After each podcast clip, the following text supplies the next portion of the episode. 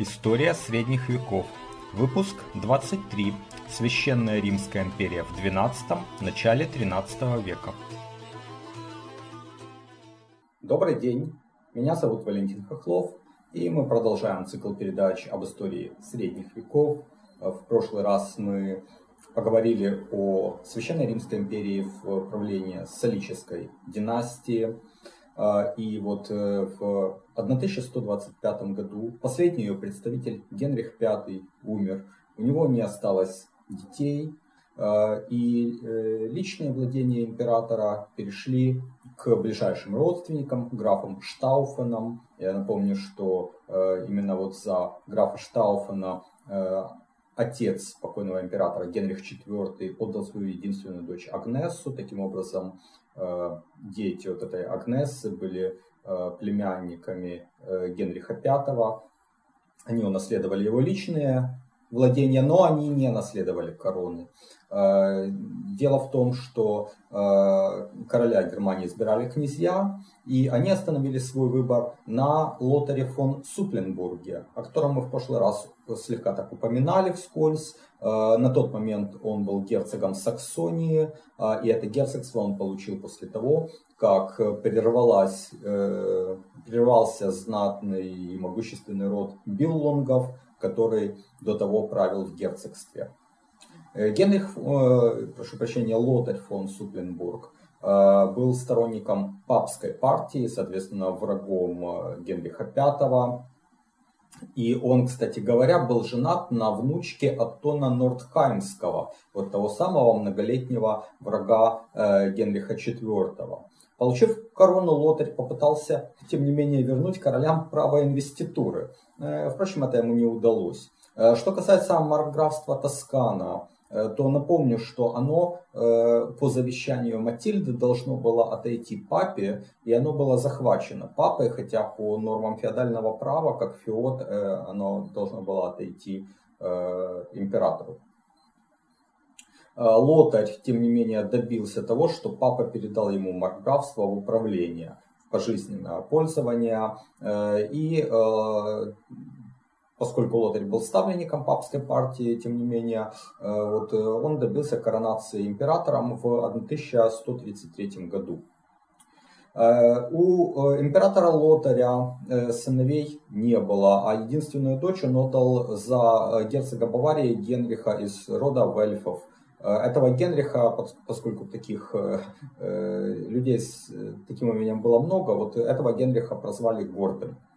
А, что же касается Штауфенов, там было два брата Штауфена, э, то они э, в том же 1135 году э, покорились власти Лотаря, в 1136 году Лотари и Генрих Готе предприняли поход против норманов на юг Италии. Э, в то же время вот эту самую тосканскую марку в качестве феода император передал э, Генриху. Но возвращаясь из этого похода в декабре 1137 года император Лотарь умер. В герцогстве Саксония ему наследовал его зять Генрих Гордый, то есть он уже был к тому времени герцогом Баварии и марграфом Тосканы и получил еще и Саксонию. Но он не получил короны. Э, как вот э, маятник качнулся в другую сторону, и в марте 1138 года сторонники Штауфенов и сторонники, соответственно, бывшей э, Солической династии избрали новым королем Конрада, младшего из братьев. Старшего брата звали Фридрих, и он был герцогом Швабским. А Конрад еще при Генрихе V э, получил герцогство Франкония. Э, но затем, когда э, в противовес Лотарю сторонники Штауфенов избрали Конрада антикоролем, то это герцогство Лотарь у него отобрал. Но, тем не менее, вот в 1138 году Конрад дождался своего звездного часа, он был избран королем Германии и стал первым из э, новой династии Гогенштауфенов, о которой мы, собственно, и будем говорить в этот раз и в следующий раз. Э, это избрание не признал Генрих Гордый, который сам рассчитывал наследовать своему тестю. Э, Конрад III, уже получив избрание, попробовал лишить Генриха обоих герцогств, передав Саксонию в управление Альбрехту Медведю, из дома Анскариев, а Баварию Леопольду фон Бабенбергу, соответственно, из э, дома Бабенбергов. А, хотя и Генрих Гордый, и Альбрехт Медведь, э, они приходились родственниками э, по женской линии вот тому дому Белунгов, который владел Саксонией на протяжении веков, но саксонцы поддержали Генриха, а не Альбрехта, и он смог отстоять Северное герцогство. Но когда он стал готовиться к походу на Баварию, чтобы отвоевать и Южное герцогство, э, то внезапно умер. Ну, войну в Баварии продолжил его брат Вельф VI. Э, в 1140 году он был разбит при осаде Вайнсберга, о которой Э, осталось следующее воспоминание, такая вот легенда даже в Германии. Когда войска вельфов сдались, то Конрад III разрешил женщинам беспрепятственно покинуть э, вот этот город, который осаждала его армия, взяв с собой самое ценное. И к удивлению короля, женщины вынесли на плечах своих мужей. Но король сдержал свое слово, то есть он позволил женщинам и их мужьям Э, соответственно, покинуть э, город э, и вот вошел в историю как король, который держит свое слово. В 1142 году он замирился с вельфами, отдав им Саксонию. И вот ее получил сын Генриха Гордова, которого звали тоже Горты, и Генрих, а, а прозвище у него было Лев. Альбрехт Медведь остался марграфом Бранденбурга. Баварию передали младшему брату э, Леопольда э, фон Бабенберга Генриху, которого было прозвище Язомиргот. Ситуация в Германии таким образом стабилизировалась, и Конрад III уже собрался идти в поход э, на Италию, где в то время царила смута, но в 1146 году на Рейхстаге в Шпейере выступил такой фанатичный проповедник святой Бернард Клервосский который возбудил публику пойти во второй крестовый поход. Э, туда уже обязался идти король Франции Людовик VII, и мы об этом говорили, когда речь шла об истории Франции. Э, и вот в 1147 году Конрад III во главе 70-тысячного войска выдвинулся в Святую Землю, э, где соединился с э, Людовиком, и они вместе пытались штурмовать Дамаск, впрочем, неудачно. А в 1149 году Конрад вернулся в Германию, э, где в то время Вельф VI пытался отвоевать Баварию. Но в следующем году вот Вельфы были разбиты при Флохберге, и, кстати говоря, вот э, разбил их сын э, Конрада, молодой Генрих Беренгар, а ему в то время было всего 13 лет. Но уже вот в, в следующем или через там, полтора года, в 1151 году, этот вот юный принц Генрих умер, а, а через год, 5 февраля 1152 года скончался и король Конрад III. Э, второму сыну Конрада III, Фридриху, было всего 8 лет, и корона ему не досталась. Э, князья предпочли посадить на трон э, двоюродного брата, вот этого Фридриха, которого также звали Фридрих. И вот у него было прозвище Барбаросса. Вот этот Фридрих Барбаросса был сыном Фридриха Швабского, старшего брата Конрада III. А, а вот мать э, Фридриха Барбаросса Юдив э, была дочерью Генриха Гордова. Таким образом, э, вот род Гугенштауфенов и род Вельфов соединились вот в лице Фридриха Барбароссы. На момент избрания ему уже было 30 лет, он был среднего роста, со светло-русыми волосами и рыжеватой бородкой. Собственно, из-за этого он и получил прозвище Барбаросса, то есть рыжая борода. В 1152 году он э, как бы вот временно примирил оба клана, он отдал тосканскую марку и герцогство Спалета Вельфу VI, а в 1156 году э, герцогство Бавария было разделено. Само герцогство отдали Генриху Льву, сыну Генриха Гордова, напомню, а из Восточной Марки создали новое герцогство австрийское, которое отошло э, Генриху Язомирготту из дома Бабенбергов, и с тех пор в Австрии правили Бабенберги. Замерение Германии позволило Фридриху перейти к итальянским делам, и э, он пошел в поход в 1154 году. Король тогда был союзником папы, и э, должен был помочь ему против э, нормандского короля Сицилии Вильгельма. 18 июня 1155 года в Риме Фридрих был коронован императором. Но свои обязательства перед папой он не выполнил и вернулся обратно в Германию, чем поставил папу в крайне сложное положение. Ему пришлось искать примирение с норманнами. Э, в 1158 году Фридрих предпринял второй поход – на этот раз уже как против норманов, так и против союзного им папы. Тогда же император умудрился настроить против себя города Ломбардии, э, издав так называемые ранкальские декреты, которые резко сократили городское самоуправление и ввели жесткую вертикаль власти, исходившую от императора. Э, и вот несмотря на военные успехи Фридриха Барбароссы в этом походе, Э, где он подчинил таки Ломбардию своей власти. Э, в стратегическом плане это оказалось фатальной ошибкой. Дело в том, что ранее Ломбардия была оплотом императоров в борьбе с папой. Это объясняется многовековой историей, когда Ломбардия, это было еще королевство лангобардов, Рим был византийской территорией, и церковь Милана, с церковью Рима соперничали, э, и потом э, впоследствии на Ломбардию опирались короли Солической династии в борьбе с папами. И, вот э, разгромив Ломбардию, настроив ее против себя, Фридрих лишил себя вот этого важного союзника в Италии и, можно сказать, единственного союзника в Италии. А, хотя поначалу казалось, что позиции Фридриха Барбароссы в Италии сильны. И военным путем он после покорения Ломбардии покорил также и Рим, совершил еще ряд походов. Однако в 1167 году ситуация переменилась. В Германии набирал силу герцог Саксонии и Баварии Генрих Лев, э, могущество которого приближалось к могуществу самого Фридриха. В Италии же в армии императора разразилась эпидемия, которая э, сильно ослабила его войска. И э, союз лампарских городов смог нанести ему поражение.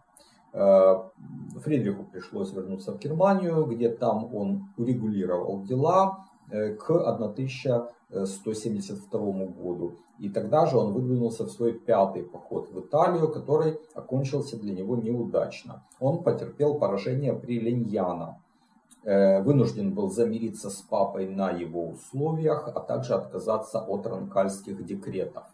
А, тем не менее, у Фридриха Барбаросса были и крупные успехи. Э, благодаря браку с наследницей еврейского дома, напомню, что это дом, который когда-то правил в Италии, а потом правил в Бургундии, в графстве Бургундия.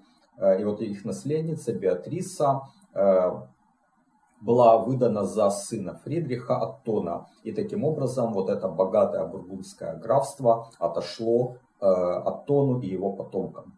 Э, император прочно удерживал за собой и Швабию, э, а натравив э, на Генриха Льва других немецких князей, он смог к 1180 году их руками лишить Э, Генриха Льва и Саксонии, и Баварии. Саксонию, хотя и в урезанном виде, передали сыну Альбрехта Медведя Бернхарду. И само это герцогство уже никогда не э, смогло вернуть э, своей прежней силы. Оно все время оставалось раздробленным. Баварию же Фридрих отдал верному ему дому Виттельсбахов, которые до того были графами-палатинами рейнскими. Во власти дома Вельфов на севере Германии остались лишь два герцогства – Брауншвейг и Люнебург, где, собственно, дом Вельфов закрепился и э, многие сотни лет продолжал править. Наконец, Фридриху в 1186 году удалось заключить матримониальный союз с правящим на юге Италии норманнами, женив своего сына и наследника Генриха на наследнице сицилийского королевства Констанции. Свадьба состоялась в Милане, ходе шестого похода Фридриха в Италию. И на этот раз император прочно контролировал ситуацию и в Ломбардии, и в Тоскане. Но 3 октября 1187 года пал Иерусалим. И уже в следующем, 1188 году, три ведущих владыки Запада, император Фридрих Барбаросса, король Франции Филипп Август и король Англии, э, вернее будущий, он вот-вот станет королем, Ричард Львиное Сердце, выдвинулись в Третий крестовый поход, который оказался неудачным а для императора вовсе закончился трагически. В июне 1190 года 70-летний Фридрих Барбаросса утонул в Малой Азии, переправляясь через горную реку. Трон Германии наследовал его сын э, Генрих VI, который в 1191 году без труда смог заполучить также императорскую корону. То есть, видите, позиции вот Гугенштауфена в то время были очень сильны. Э, тем не менее, в Германии дети Генриха Льва интриговали против него, даже вошли в союз с возвращавшимся из Святой Земли Ричардом Львиное Сердце. А этим, равно как и интригами Филиппа Августа, о которых мы говорили, э, когда речь шла об истории Франции, объясняется то, что э, сторонник императора, австрийский герцог Леопольд Бабенберг, захватил Ричарда Львиное Сердце и несколько месяцев удерживал его в плену а потом передал Генриху. Э, и Ричард должен был заплатить не только огромный э, выкуп, но и признать себя вассалом императора. Взамен э, Генрих взял на себя посредничество в спорах Ричарда и Филиппа Августа, который под шумок захватывал владения английского короля во Франции. С вельфами Генрих VI помирился благодаря браку Генриха-младшего, сына Генриха Льва, и своей двоюродной сестры Агнессы, после чего вот этот юный герцог Брауншвейгский э, в 1194 году э, участвовал в походе в Италии на стороне императора.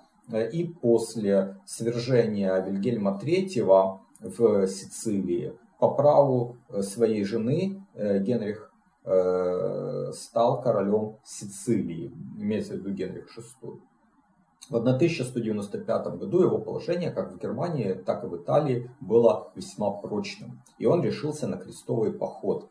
Э, сам поход был запланирован на 1197 год. И в марте того года первые корабли отплыли в Сирию. А основная часть крестоносцев должна была двинуться в сентябре.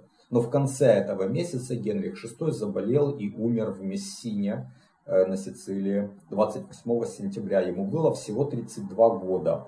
Это был первый владыка, который приблизился к тому, чтобы сделать императорскую корону наследственной в доме Гогенштауфенов. Ну, из вот этого э, рассказа вы видели, как прочно он удерживал и Германию, и Италию. И, пожалуй, это вот был такой первый э, король и император, которому удавалось, в общем-то, закрепить власть. И если бы он не умер в таком молодом возрасте, может быть, история пошла бы по-другому. Но, тем не менее, он умер, его сыну Фридриху на тот момент было всего три года. И хотя покойный император добился того, что перед крестовым походом э, все князья присягнули ему к королю Германии в конце 1196 года, никто не защитил права мальчика. Сторонники Гугенштауфенов, разумно полагая, что им нужен взрослый лидер, отдали корону младшему брату Э, Генриха Филиппу, герцогу Швабии. Их противники, на стороне которых выступали церковные лидеры, э, короновали младшего сына Генриха Льва, Аттона, который до того жил при дворе э, короля Ричарда Львиное Сердце. В 1198 году на папский престол был избран 37-летний Иннокентий III, один из наиболее умных и амбициозных понтификов в истории. Поначалу он не вмешивался в германские дела, но добился того, что э, вдова Генриха VI доверила ему воспитание э, маленького Фридриха, короля Сицилии. Э, параллельно папа начал расправляться со сторонниками Гогенштауфенов в Италии – а в 1201 году признал Аттона IV законным королем Германии. Но тому это не помогло. Э, в том же 1204 году чаша весов склонилась на сторону э, Филиппа. Иннокентий III был даже близок к тому, чтобы заключить брачный союз между своим э, братом Рикардо и одной из дочерей Филиппа, для того, чтобы ребенок от этого брака э, получил в качестве феода Тоскану или Спалета. Э, этим была положена такая вот последующая практика, когда папы добивались того, чтобы их родственники становились светскими князьями. Но 21 июня 1208 года роковая случайность положила конец правлению Фридриха Швабского. На свадьбе своей племянницы возникла ссора э, между ним и фальцграфом Баварии Аттоном фон Виттельсбахом, который был известен своей горячностью. Распаленный ссорой Аттон э, убил короля, Благодаря этому единственным претендентом на власть в Германии остался Аттон IV, который взял в жены дочь убитого Филиппа. И в том же году был избран э, уже вот всеми князьями э, Германии надлежащим образом.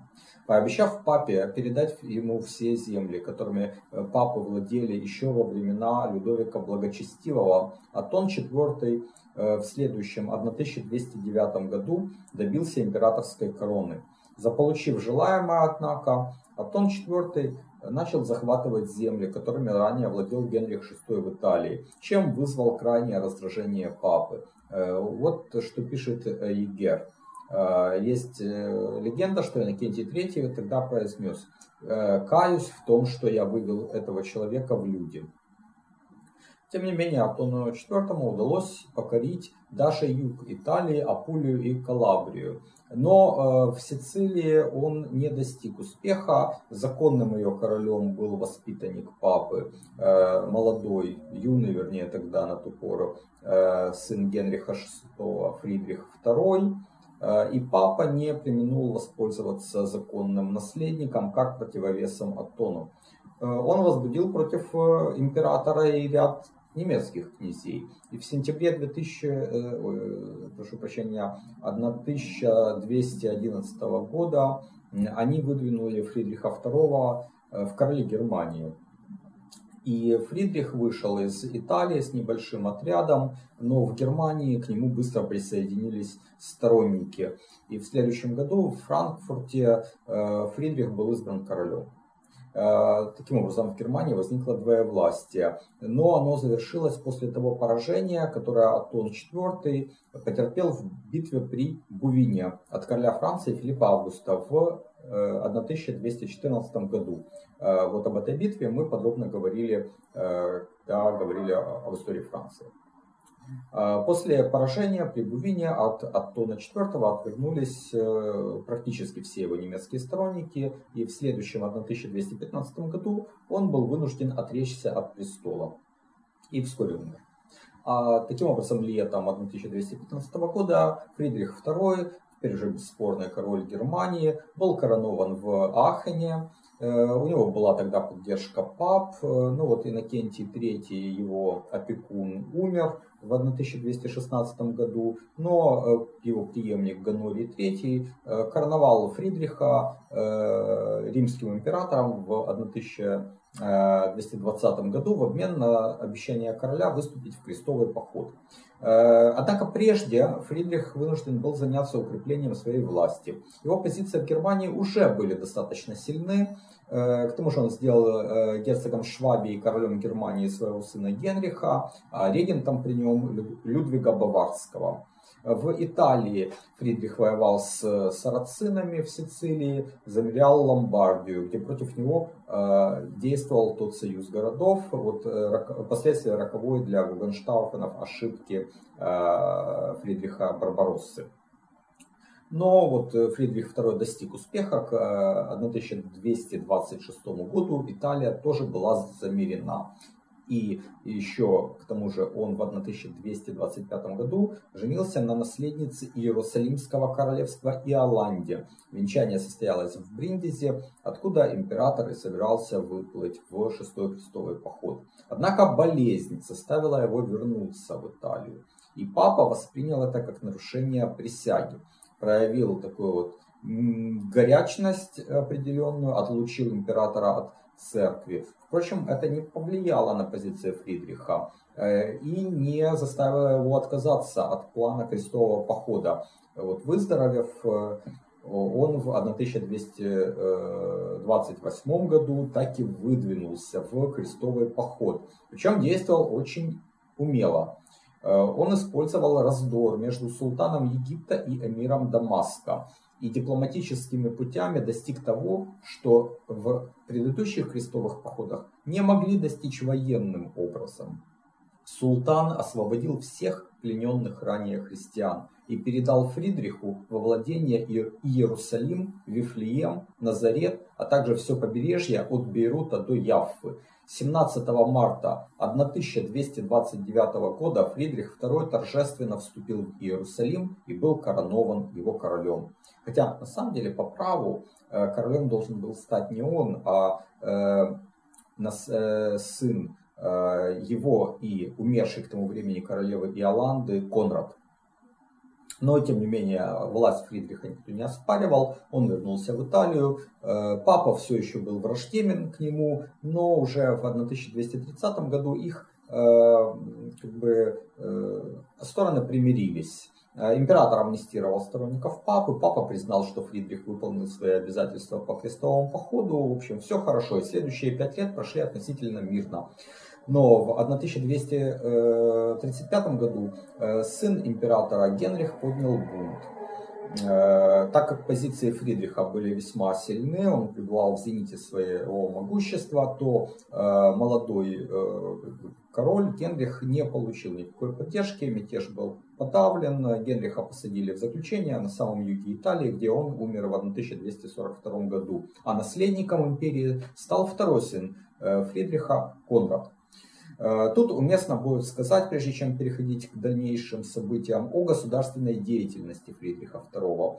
Э, его вполне можно сравнивать в этой связи с королем Франции Людовиком Святым. Он был умным, порядочным, прагматичным, умел мыслить стратегически, быть тонким дипломатом, как мы убедились на примере э, крестового похода.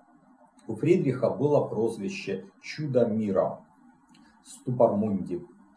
А, по отцу он был немец, по матери норман, вырос в самом космополитичном городе тогдашней Европы в Палермо, где переплеталась византийская, арабская и западная культуры. Э, в Сицилии, вообще в Италии, Фридрих провел серьезные реформы, существенно усилив централизацию государственного управления и во многом ограничив феодальное право. Были уничтожены судебные поединки, а все суды стали королевскими. Была организована полиция, введены экзамены для государственных чиновников и некоторых видов частной практики. В 1224 году был учрежден университет в Неаполе. А в 1235 году на Рейхстаге в Майнце Фридрих добился также введения повсеместного мира и в Германии, ограничив там частные войны. Отныне их можно было начать лишь в том случае, когда претензия была заявлена судье, не было получено законного удовлетворения этой претензии, но даже затем, объявив вот эту частную войну, стороны должны были первые четыре дня соблюдать перемирие и воздерживаться от насилия, чтобы дать возможность э, ну, подготовиться к боевым действиям. Более, далее, в 20-х годах 13 века к императору обратился князь Конрад Мазовецкий с просьбой помочь ему в борьбе с враждебными племенами пруссов, которые жили на южном побережье Балтийского моря. А поскольку пруссы были язычниками, то Фридрих поручил борьбу с ними Тевтонскому ордену, с магистром которого он э, был дружен. И вот с этого началось покорение Пруссии немцами благодаря которому впоследствии возникло в Восточной Пруссии орденское государство. Не будучи воинственным человеком, тем не менее, Фридрих II э, уступил датскому королю Вальдемару II Балтийское побережье между Эльбой и Эльдой. Но э, местные князья и прибрежные города э, ну, воспротивились э, вот такому миролюбию императора, по своей инициативе нанесли датчанам поражение. И далее от Фридриха город Любек добился права вольного города. Именно Любек стал главным городом Ганзы, знаменитого союза городов, который стал играть ключевую роль в торговле на Балтийском и Северном морях. Еще раз повторю, что в 1235 году Фридрих II был в зените своей славы, своего могущества, но с этого начинается закат и падение и закат династии Гугенштауфенов. Как это происходило, э, об этом речь пойдет в следующий раз. А я благодарю вас за внимание и до свидания.